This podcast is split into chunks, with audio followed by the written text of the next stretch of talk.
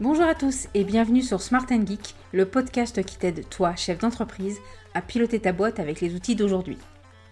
Je suis Émilie Lebrun, dirigeante de l'agence Woodenit depuis treize ans et j'ai lancé Smart and Geek pour accompagner les entrepreneurs dans la gestion de leur entreprise. Tu recherches des solutions concrètes, efficaces, modernes, alors tu es au bon endroit. Mon objectif, faire de toi un dirigeant serein, efficace et heureux pour que ton entreprise cartonne et que tes salariés soient ravis. Dans ce podcast sans langue de bois, on parle télétravail, management, organisation, trésorerie, bref tout ce qui touche à ton entreprise. En mode smart, c'est-à-dire des conseils simples et actionnables, et du geek avec des outils actuels, faciles à prendre en main. Smart and Geek, c'est un épisode tous les vendredis et un supplément un mardi sur deux, alors abonne-toi pour ne manquer aucun épisode. Installe-toi confortablement, je te souhaite une bonne écoute. Smart and Geek, c'est maintenant!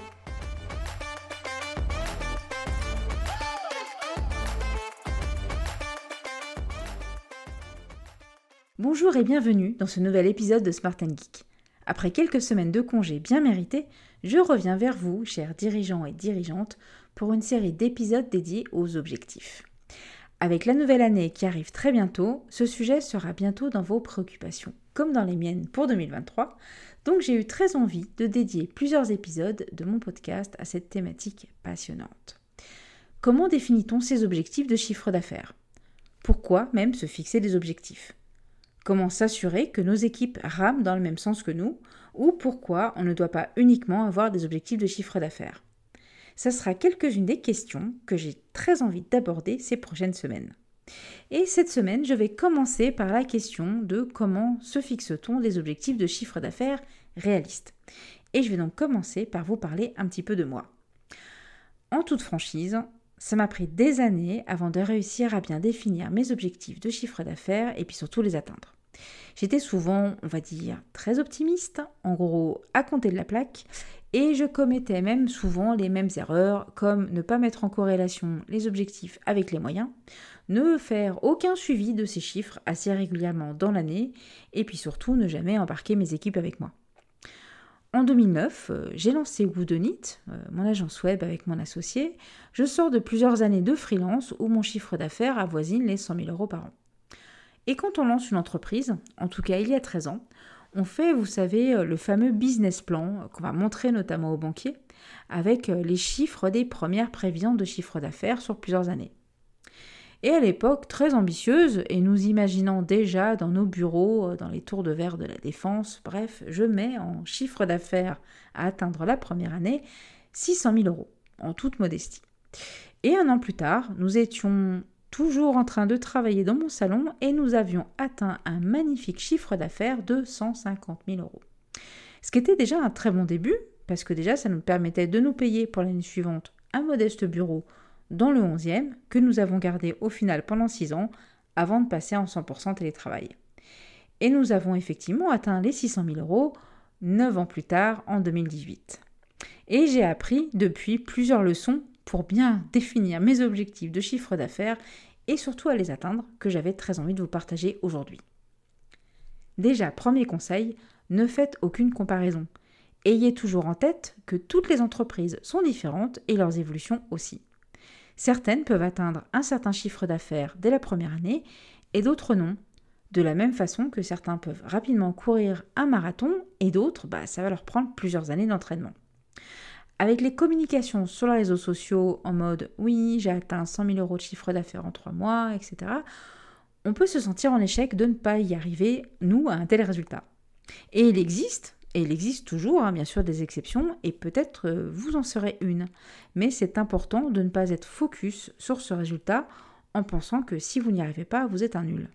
Parce que ça, fait, ça peut être effectivement très motivant de se dire qu'on peut y arriver, mais ça peut être aussi très destructeur si on n'y parvient pas.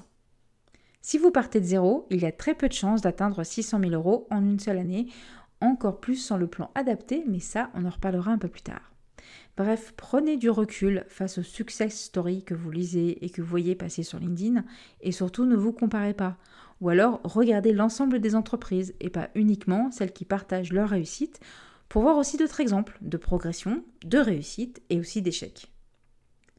Second conseil, pour fixer son chiffre d'affaires, bah, c'est aussi de définir notre base de calcul, c'est-à-dire bah, notre stratégie de prix. Alors, qu'est-ce que je veux dire par là ? On est d'accord qu'un chiffre d'affaires, c'est la somme des ventes, que ce soit des biens ou des services, réalisées pendant un exercice comptable, souvent un an, et de janvier à décembre. Et le chiffre d'affaires, bah, ça va être votre prix de vente fois les quantités vendues. Donc vous avez déjà deux chiffres sur lesquels vous pouvez réfléchir et baser votre stratégie. Vous pouvez vendre peu, mais à un montant élevé, par exemple des séances de coaching à cent soixante euros de l'heure, ou vendre pas très cher, mais sur une quantité élevée et faire du volume, par exemple un produit à vingt euros. Dans un premier cas, pour atteindre par exemple un chiffre d'affaires à cent mille euros, il faudra vendre six cent vingt-cinq coachings, soit environ douze par semaine, contre cinq mille produits pour atteindre les mêmes cent mille, soit presque cent par semaine dans le deuxième cas. Donc réfléchissez à quelle va être votre stratégie. Est-ce que vous voulez vendre cher à peu de personnes ou vendre pas cher à beaucoup ? Et je vous avoue que j'ai changé plusieurs fois de stratégie. J'ai vendu peu mais cher en étant freelance. J'ai aussi vendu beaucoup mais moins cher en lançant par exemple une offre de maintenance de site WordPress. Mais quel que soit le cas, euh, on peut atteindre son chiffre d'affaires cible. Il faut juste bien sûr adapter euh, notre chiffre d'affaires à notre stratégie. Et pour fixer ces objectifs de chiffre d'affaires, pensez donc à votre politique de prix. Et vous pouvez vous y aider en consultant bah, par exemple les informations de votre concurrent, parce que de toute façon, on trouve toutes les informations sur Internet. Vous pouvez vous inspirer d'eux, de sociétés dans des secteurs différents et regarder un petit peu les statistiques sectorielles. Ça va vous aider bien sûr à valider vos choix en termes de cibles, de produits et donc de prix. Troisième conseil, utilisez les tendances de vos années précédentes. Parce que chaque année, il y a des tendances qui se dessinent. Il y a un pourcentage de clients que vous allez renouveler et qui va recommander, un volume de demande entrante, des mois qui vont être plus propices et des temps plus calmes. Et tout ceci va vous aider à déterminer bah, quel, être, quel va être à peu près le chiffre d'affaires attendu. Bien sûr, on n'est pas à l'abri d'une surprise, euh, comme une petite pandémie mondiale qui remet en question nos prévisions. Ok, mais on va se dire que c'était plutôt exceptionnel, s'il vous plaît, et que finalement, bah, notre chiffre d'affaires, on peut à peu près le calculer parce que ça va regrouper normalement une partie de nos clients existants qui vont recommander et une partie d'acquisition de nouveaux clients. Donc prenez bien le temps d'observer et d'analyser bah, vos tendances. Est-ce que vous êtes plutôt sur un quatre-vingts vingt, un soixante quarante entre vos clients et vos prospects ? Ça va vous permettre de prévoir les prochaines années, en tout cas la prochaine année, si on applique la même tendance. Et ça va nous aider bien sûr dans notre stratégie commerciale. Est-ce qu'on va passer beaucoup d'énergie dans l'acquisition de nouveaux clients, peut-être dès le premier trimestre ? Ou est-ce qu'on va plutôt travailler notre rétention ? Ou est-ce qu'on va essayer de faire plus consommer nos clients ? Et utiliser donc ces tendances des années précédentes, euh, ça va vraiment vous aider à déterminer votre chiffre d'affaires cible pour l'année suivante. Et en vous y aidant, en vous aidant également avec ma quatri- mon quatrième conseil, euh, qui est ma technique préférée, et c'est celle que j'utilise et qui fonctionne enfin pour déterminer mon chiffre d'affaires, euh, c'est de fixer euh, mon équilibre. Et quand je parle d'équilibre, euh, je parle de m'assurer que mes entrées couvrent mes dépenses, oui bien sûr, actuelles mais aussi prévisionnelles, sans aller forcément dans la recherche d'un bénéfice. Parce qu'en fait, je vais établir différents scénarios qu'on va appeler des fourchettes. Donc j'ai ma fourchette basse, euh, qui est le chiffre d'affaires minimum à atteindre et qui correspond à mes dépenses actuelles. En gros, euh, aujourd'hui, euh, ça me coûte neuf cent mille euros et l'année prochaine, je vais viser neuf cent mille euros. Ma seconde fourchette est la fourchette que j'appelle idéale, qui va me conduire à mes choix stratégiques. Est-ce que euh, je vais vouloir réduire mes frais ? Parce que par exemple, moi j'aime bien commencer l'année en listant bah, tous mes abonnements, les différents outils euh, qu'on a et m'assurer qu'on en a toujours besoin et puis voir ce qu'on peut un petit peu optimiser. Je vais aussi réfléchir à quelques petits choix stratégiques comme euh, de quel montant je vais vouloir augmenter mes équipes. Est-ce que je vais vouloir par exemple accorder euh, minimum cinq pour cent à tout le monde ? Et si je mets en place un treizième mois ? Et si je veux payer aussi un séminaire dans un endroit sympa ? Si je veux financer des formations, participer à des conférences et puis aussi renouveler du matériel informatique ? Est-ce que par exemple je veux agrandir l'équipe ? euh, Parce que je vois que certains postes euh, commencent un peu à être en limite de capacité ou parce qu'on a envie de proposer de nouveaux services. Et donc cet ensemble de, de dépenses réelles et un petit peu, on va dire, imaginaires, va me donner une sorte de, de, de chiffre de dépenses cible sur lequel je vais calquer mon chiffre d'affaires euh, idéal pour que toutes ces dépenses, euh, incluant même ma wishlist, ma liste de souhaits, euh, sera couverte. Et par exemple, je vais arriver à un chiffre de un virgule deux million. Donc ma dernière fourchette, euh, qui est celle un peu, on va dire, idéal plus plus, va inclure des bénéfices.